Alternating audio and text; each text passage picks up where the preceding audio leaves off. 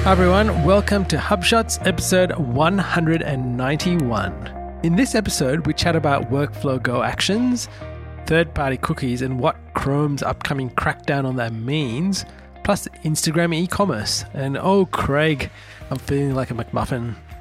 You're listening to Asia Pacific's number one HubSpot focused podcast, where we discuss HubSpot's tips, tricks, features, and strategies for growing your sales and marketing results.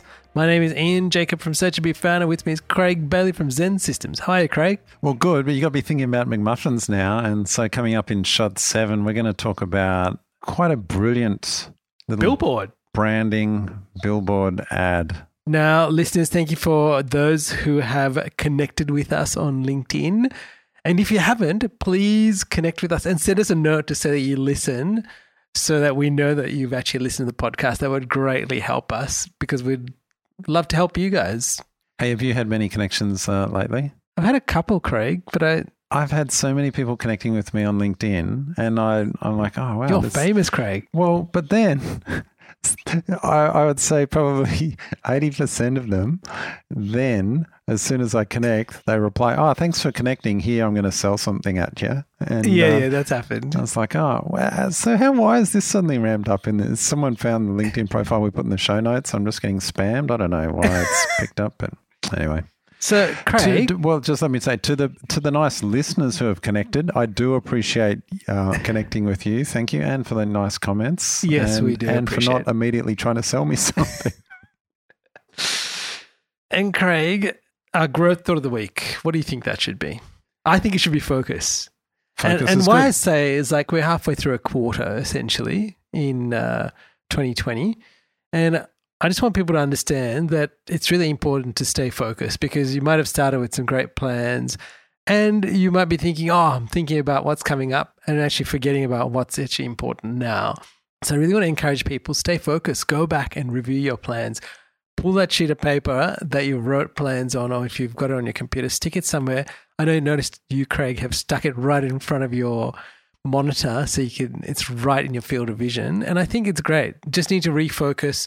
Be aware of what you need to do and say no to stuff. You've taught me that really well, so thank you. Oh, well, and thank you for reminding me about that. And, of course, I had, I've just had a weekend away with my business coach and getting back to focus on things. And that's right. That's why I've got it stuck right above my monitor, the ten key things that I need to focus on. And you're absolutely right. The key to focus is saying no to more things.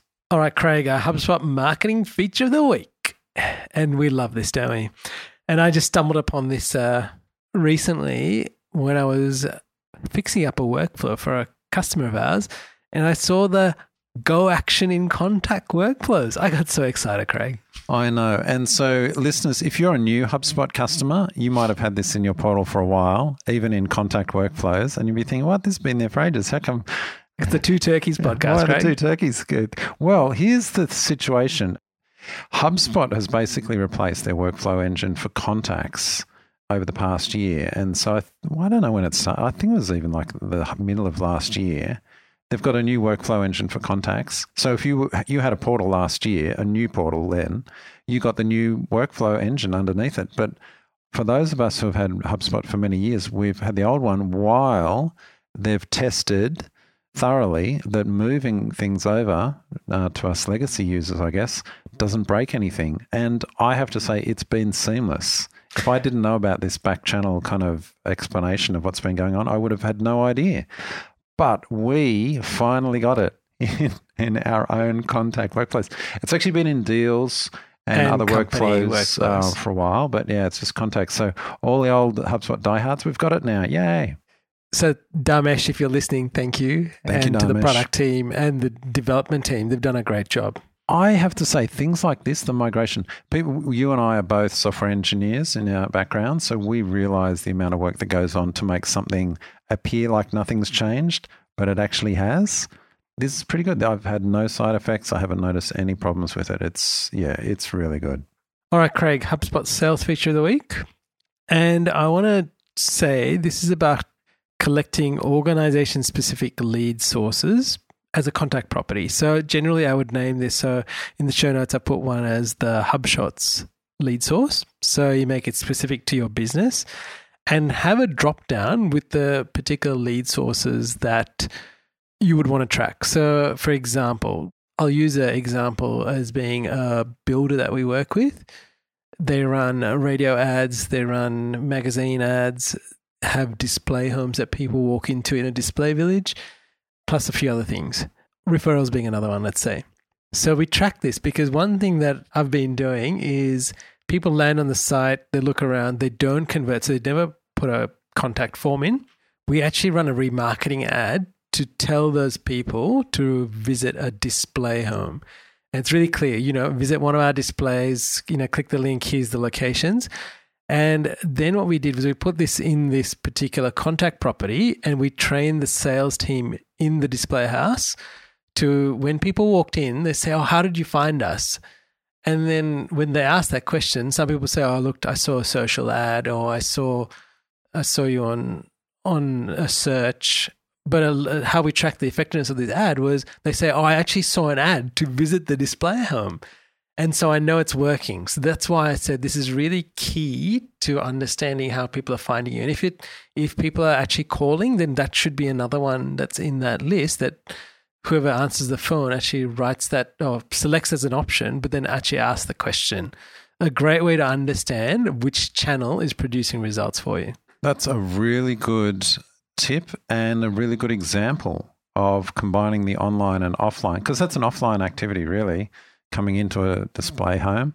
And also a lot of times we can't connect the dots. It's like, oh, well, you saw an ad. Oh, I saw you on T V. I saw you on a bus. I saw you on a billboard, which I might be coming up with later. So it's about closing that loop really.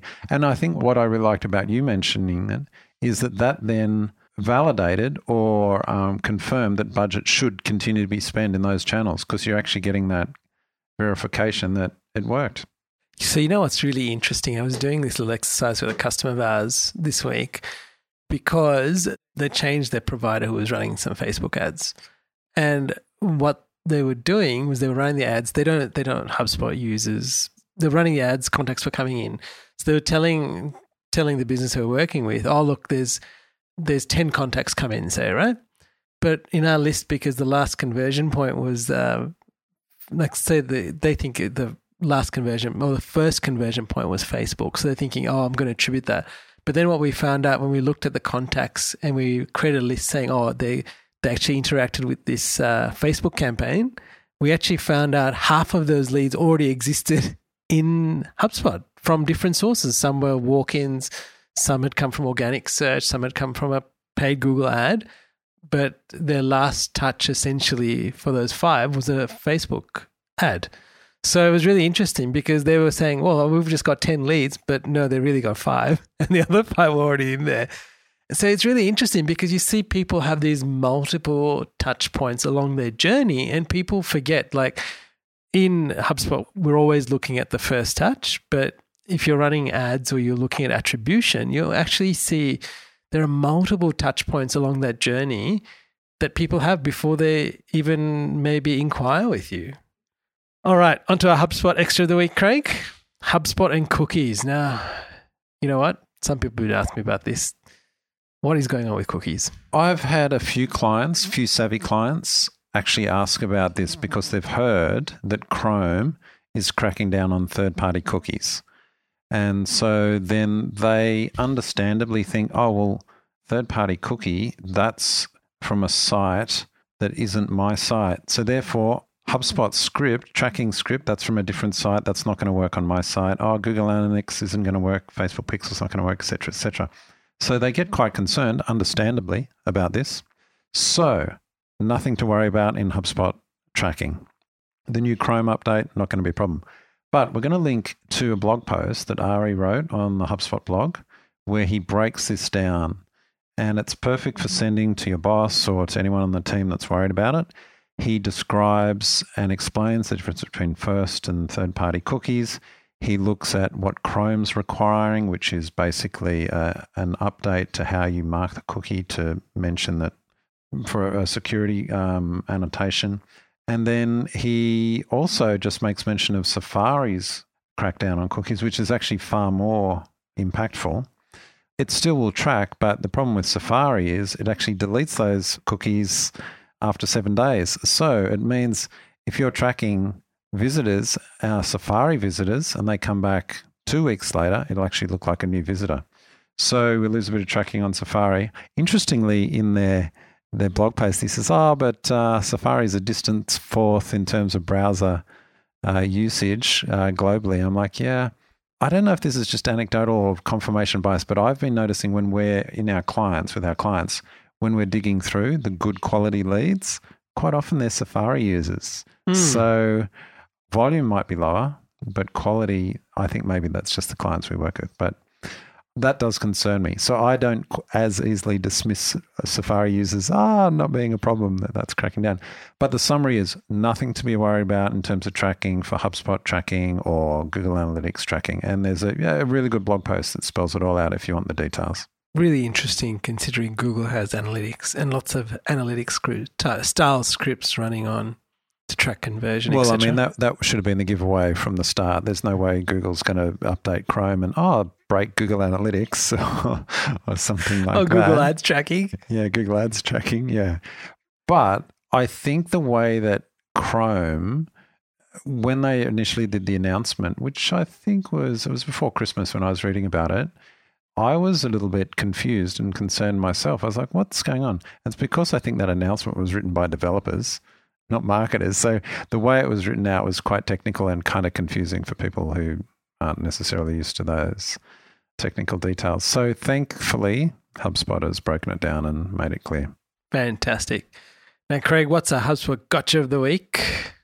Big shout out to Chris Higgins. Yes. Uh, and thanks for listening, Chris. Appreciate uh, uh, all your kind words and uh, support over the years. And he sent me through his his gotcha. This is a good one, actually, and I, I, I actually checked this and tested it. I realized, yeah, it is actually a problem. Now, what it's to do with is notifications on certain types of conversations. So in HubSpot, you've got conversations. You may be aware that you can have a team email inbox. You can have a chat inbox. You know, you can connect Facebook Correct. Messenger or have a chat widget pop up. And you can also have su- support, support forms as an input into conversations. Here's the gotcha. When an, a team inbox uh, one comes in or a chat comes in, you can get a notification about that. But when a support form uh, conversation comes in, it doesn't notify you. So you want your regular notifications.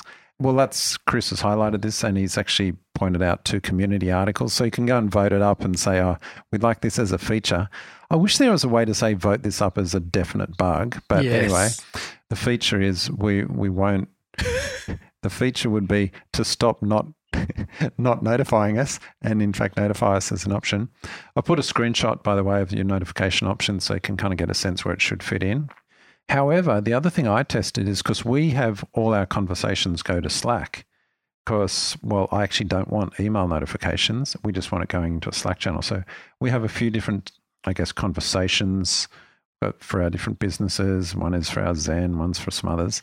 And so we've got them set up to go to Slack channels. So we're always on Slack and we go, oh, there's a new conversation come in or whatever, and someone jumps in um, to respond to it. Well, those support form ones don't come through to Slack either.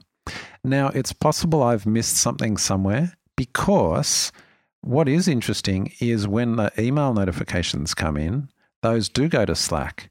However, when you look at the settings, it's it should seem as though only chat conversations would go to Slack, but I actually get team inbox ones come through. So perhaps there's another setting I've set somewhere because they're all over the place. You know, yes, there's notifications here on your personal profile and then there's other things on the conversations inbox setup. Correct. So it is kind of confusing. I've always found conversations to be a slightly non-intuitive experience, I have to say, out of character for HubSpot. But when you do get it working, it works beautifully. Anyway, great gotcha um, by Chris. Thanks for sending that through. Thanks for listening. And listeners, go and vote it up to get that feature added. That would be wonderful. All right, Craig, on to our marketing tip of the week. We're talking about brand reinforcement. Now, you showed me this ad, which is an ad in the U K, right?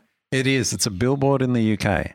It's hard to kind of explain this because it's visual, but why don't you try and describe the billboard? Yes. So just think of the billboard as a very plain, and it has five words from top to bottom, right? And nicely arranged, right aligned. The first word says muffin.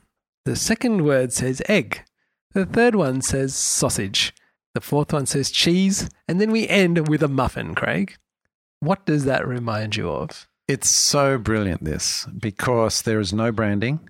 That's and right. And if, I mean, some people would, would not recognize it, but I think most people would say, oh, that's McDonald's. That's a McMuffin there. But there's no Macca's logo. There's no use of the Nothing. word McMuffin. The font is beautiful. Yes, it's not even Mac- it's not even McDonald's font, is it? I, There's nothing in there. It's very I'm plain. Not sure, I th- I'm not sure about that, but it is just this is a perfect brand you know what? reinforcement. Oh, sorry. Yeah, what? The colours are really interesting. Like the mm. muffin is a muffin colour. The egg is white. The sausage is a brownie colour. Yeah. The cheese is yellow and ending with a muffin on a dark brown background, which is really fascinating, right? So really there's nothing on there that says it is McDonald's. There's nothing, right? But if you know Macca's, and who doesn't, I'd love to see some kind of poll. I don't know how you could poll it to work, work out how many people understand it. I would su- suggest that the majority of people would see this and go, oh, yeah, that's a, a McDonald's uh, Egg McMuffin, right? This is brand reinforcement. This is not awareness. It's not like anyone doesn't know about it, but this is purely for people going along and going, ah, you know what? I'm feeling hungry all of a sudden. And stopping in at Macca's, if, it, if that's what they do. You know, I wonder if this is on a freeway somewhere in the U K, on a, on a motorway, and not far from this billboard was a McDonald's. And I wonder if they saw an increase in sales. I'd love to know that. And I'm sure they track all of that very yes. carefully. I'm sure they've got an answer to it. But this is, I just love this. It's I, gold. It is gold. and and And I think it also... For somehow it kind of pos- positions McDonald's a little bit more upmarket for a McMuffin. Can you, can believe that? So anyway, why have we got this in the show? I don't know, except to say I was just really um, impressed with it. And also I think to take your point, which is brand reinforcement, this is something that they would be testing and measuring. They would be running this billboard, checking the response. Does it impact sales and things like that? I, I hope they publish the results. I'd love to know. All right, Craig, onto our insight of the week. You know what I found interesting about this was I was reading this article. I can't remember where I found it. It's about Instagram e-commerce. And then I shared it with you and you said, oh, I was just reading that too. So we were either reading the same newsletter. How fascinating is this? Now, listeners, there's a link to this and it's basically talking about young kids using Instagram as a platform to facilitate trade of clothing, I think it was. Or was it secondhand clothing? It is, yeah. yeah. They, it, well, um, this particular article is talking about uh, school kids that go to their local thrift shop, yes, get some clothes, and then they package them up and sell them. And they're using Instagram uh, for its visual capabilities to style it and say, "Here's what this one looks like. Here's a hoodie. You know, here's a jacket." Yeah, and these and they call it thrifty um, threads yeah, and things correct. like that because they're like twenty-five bucks. And what's really interesting is this whole uh, what's what's the word I'm after that means the process that they. It's almost like... You mean they have a worked out process for the sale? Yeah. yeah. So there's an understood method of bidding. Correct. And saying, oh, I will bid this, five dollars, twenty-five dollars. Or there's a buy it now price, which is the B I N, the bin price, twenty-eight dollars. And if you pay twenty-eight dollars, that includes shipping. If you And people bid on it until someone says, oh, I'll pay this, and they win, and then... Then it and goes, it's all final. Then correct. It all goes into direct message, D Ms, where they talk about payments, things like that, working out shipping details. And it's it's a bit of an honor system in a way because you could go and bid and then, you know, just to disrupt them and waste their time. But, you know, there's none of that. People are engaged. I think it's really interesting.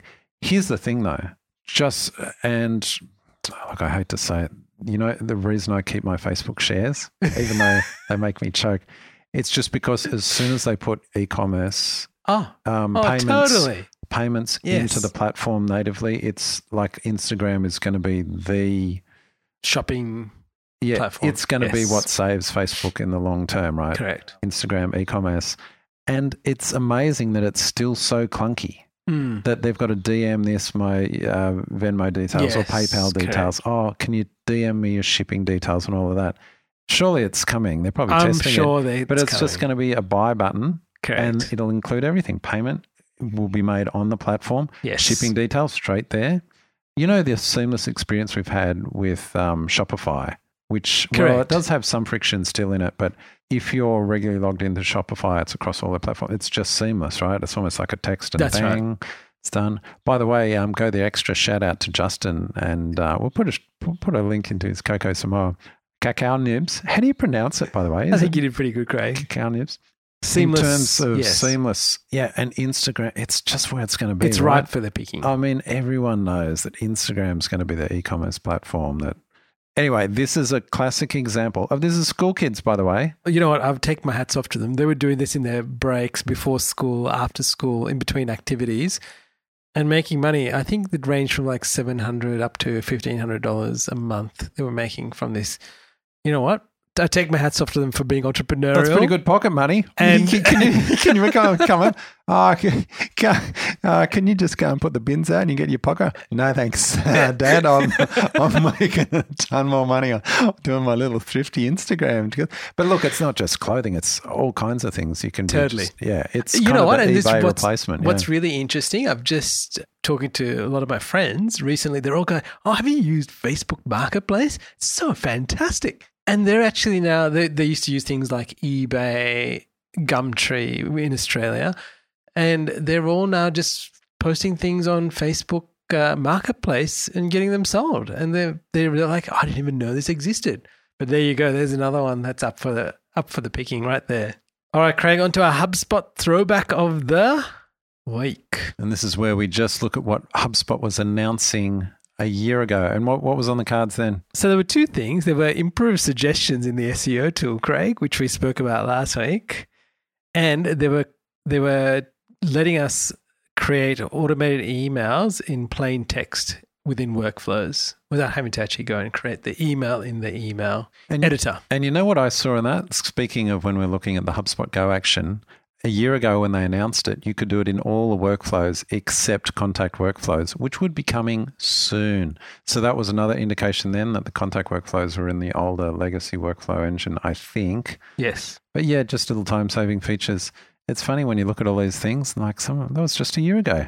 I'm often amazed at those little incremental improvements that happened every month. Didn't happen quite so much every month last year, but... most months, and you see where we are today. Like we're having a whole different experience and a whole different conversation with prospective customers and existing customers, even just the things we can do with pop-up forms in terms of how we segment, manage, show, not show, et cetera. And I love that. And that's what one of the things we've been doing is going to all our customers that use marketing professional and enterprise is like, hey, instead of having these one-dimensional pop-up forms, let's now create a series of them and start showing different messages, ask different questions at different times, and be- give a better customer experience. Now, Craig, you've got a resource of the week, which is yet another Chrome S E O extension. Oh, I'm a sucker for Chrome extensions, S E O tools. This is one by Detailed, and it's quite a simple one, a good one to use. I mean, I know many people use the uh, Moz one. There's tons of them. Semrush and stuff. Now, why would they want to use this, Craig? Uh, just for its simplicity. So what it does, it'll quickly tell you the page titles, keywords, canonicals. It'll actually spell out the headers on the page, uh, internal linking, things like that. And why would someone use it? So just a handy tool when you're analyzing a page. I don't know if you ever do this. A client goes, oh, it's this page. And you just have a quick look to see if it's optimized, how they've done things. There's just another tool for that. So, you know, you know your your mileage may vary. Some people like those really detailed ones. This is quite a nice, simple, well laid out one. All right, Craig, our quote of the week. They're both by Jeff Bezos. And the first one is, it's not an experiment if you know it's going to work. That's what we say, test and measure, right? So I think that's so apt, what we've been talking about. Now, here's the bonus. We see our customers as invited guests to a party. And if we are the hosts, it's our job every day to make every important aspect of the customer experience a little bit better. Be a good host. Now, Craig, got a podcast of the week, and this is from Noah Kagan's podcast. And he he interviewed a guy called David Selinger, and I really found it fascinating. He he was an early employee at Amazon when he was a kid. I, well, when I say kid, he was like tw- in his twenties. And he actually worked um, directly with Jeff for like two years. Then he went on to co-found Redfin, which is now a two point four billion dollars company. And he has now invented the next big thing in home security called Sentinel, where he's used artificial intelligence and what would be traditional security and made it really affordable, but having using A I to figure out when things are happening and having live guards on these screens talking back to people. So in in essence, negating a lot of things that happen, because people, when they're seen and they're about to do something, if someone says, "Hey, I can see you, Craig, put that parcel down," right? And people people go, right? They're like, they don't want to be caught. So having that live experience with somebody walking up, and he talk, it was a really fascinating interview, how he had started that, how he'd been at Amazon and the things he'd done with Jeff Bezos, some of the things that he had to go through, and how he got a how he got his start. It was really fascinating, like very fascinating in understanding how life can change and the things that people can do and whether he would do it again. So I'd encourage you to listen to it. That is definitely going straight onto the listening queue. And Sentinel, what a great name. It is. Sounds like something out of Terminator oh, or um, The Matrix or something like that. You should go and watch the videos on the site. I was actually watching it at the end while we were preparing the show notes, because I thought, I've got to go watch. He goes, his challenge at the end of his interview was go watch two videos. And he goes, I don't know how you could not want to have the system after watching it, which is really fascinating. And there were some really good insights into understanding how he has tried to understand how people are buying his product or why they buy the product or what has been blockers in him getting them to buy the product. And you learn about the extensive research he's done, how he interviewed different security companies. He even went down to the the fact of, like, when you have a security guard on premise, like, so you hire someone who is sitting on a premise, he goes, you know what? One of the key th- things I remembered this morning was he was like, these guys know they've got to stay awake to to guard your property, right? He goes, but to them, it was actually not about guarding the property. That was not the first thing in their mind. The first thing in their mind was, how do I stay awake for this entire period of time? So, you know, two o'clock, I'm doing push-ups, three o'clock, I'm doing sit-ups, four o'clock, I'm doing something else, five o'clock, I need to be having my coffee. And they were just more concerned about actually keeping themselves awake so they could do their job, as opposed to, I need to do my job. Which is really fascinating. And so he was like, well, how do I solve this problem to this inherently really boring job that is almost soul destroying? Like, how do I make it better and how do I make it efficient? And that's essentially what he's done with a subscription, I think, that starts at fifty dollars a month, which is like, blows your mind. Take my money. That's what he said. He said, after you watch it, you'll, that's what exactly what you're going to say. Sold, Craig. Well, listeners, I hope you found this episode enjoyable. Please do connect with us. Send us a note that you listened to the episode. We'd love to hear your feedback. We'd also love if you could share with one person that you know that would benefit from this. You know what? Um, send us an email with the word Sentinel in it and we'll send you some stickers, because you got some new stickers. I do. You? I've got new stickers. I've got new HubShot stickers. That's right. Send us your address in there too with the word Sentinel as the subject. Well, listeners, until next time, have a good evening and we'll see you next time. Craig. Catch you later, Ian. Hey there, thanks for listening to this episode of HubShots. For show notes and the latest HubSpot news and tips, please visit us at hubshots dot com.